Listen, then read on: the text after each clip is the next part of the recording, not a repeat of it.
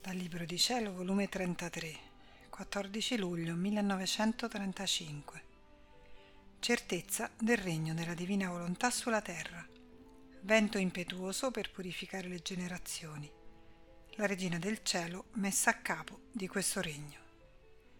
La mia mente è sempre di ritorno nel mare interminabile del volere divino, il quale, come mormora, sorride d'amore alla creatura e vuole i suoi sorrisi d'amore non vuole che le resti indietro e non le renda alla pariglia.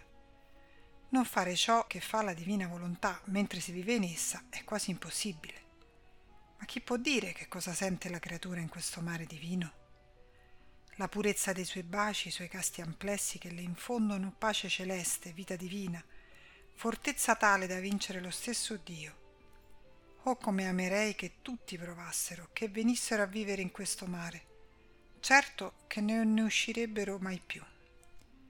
Ma mentre ciò pensavo, dicevo tra me, ma chissà chi vedrà questo regno del fiat divino, quando verrà, oh come sembra difficile.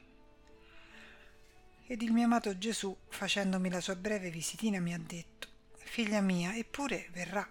Tu misuri l'umano, i tempi tristi che involgono le presenti generazioni, e perciò ti sembra difficile. Ma l'ente supremo ha le misure divine, le quali sono tanto lunghe che ciò che all'umano è impossibile a noi è facile.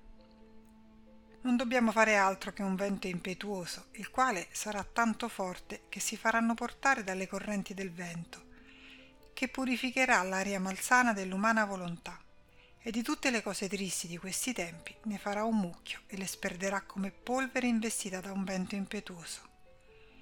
Il nostro vento sarà tanto forte, impetuoso e operante che non riuscirebbe loro facile resistere, molto più che le sue ondate saranno zeppe di grazie, di luce, d'amore, che affogheranno le umane generazioni, le quali si sentiranno trasformate.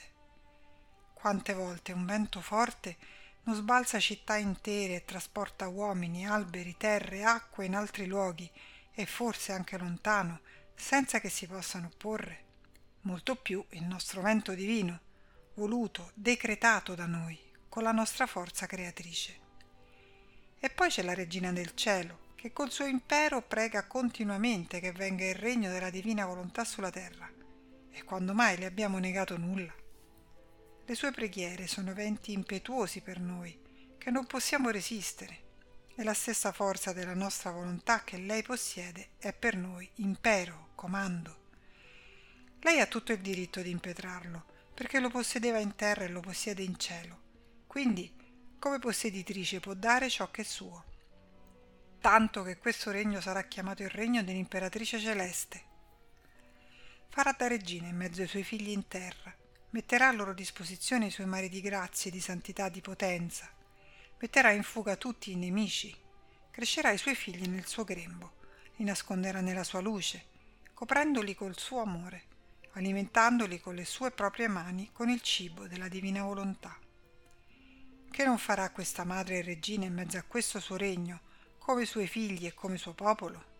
Darà grazie mai udite, sorprese mai viste, miracoli che scuoteranno cielo e terra. Le daremo tutto il campo libero, perché ci formi il regno della nostra volontà sulla terra. Sarà la guida, il vero modello. Sarà pure il regno della sovrana celeste. Perciò Prega anche tu insieme con lei e a suo tempo otterrete l'intento.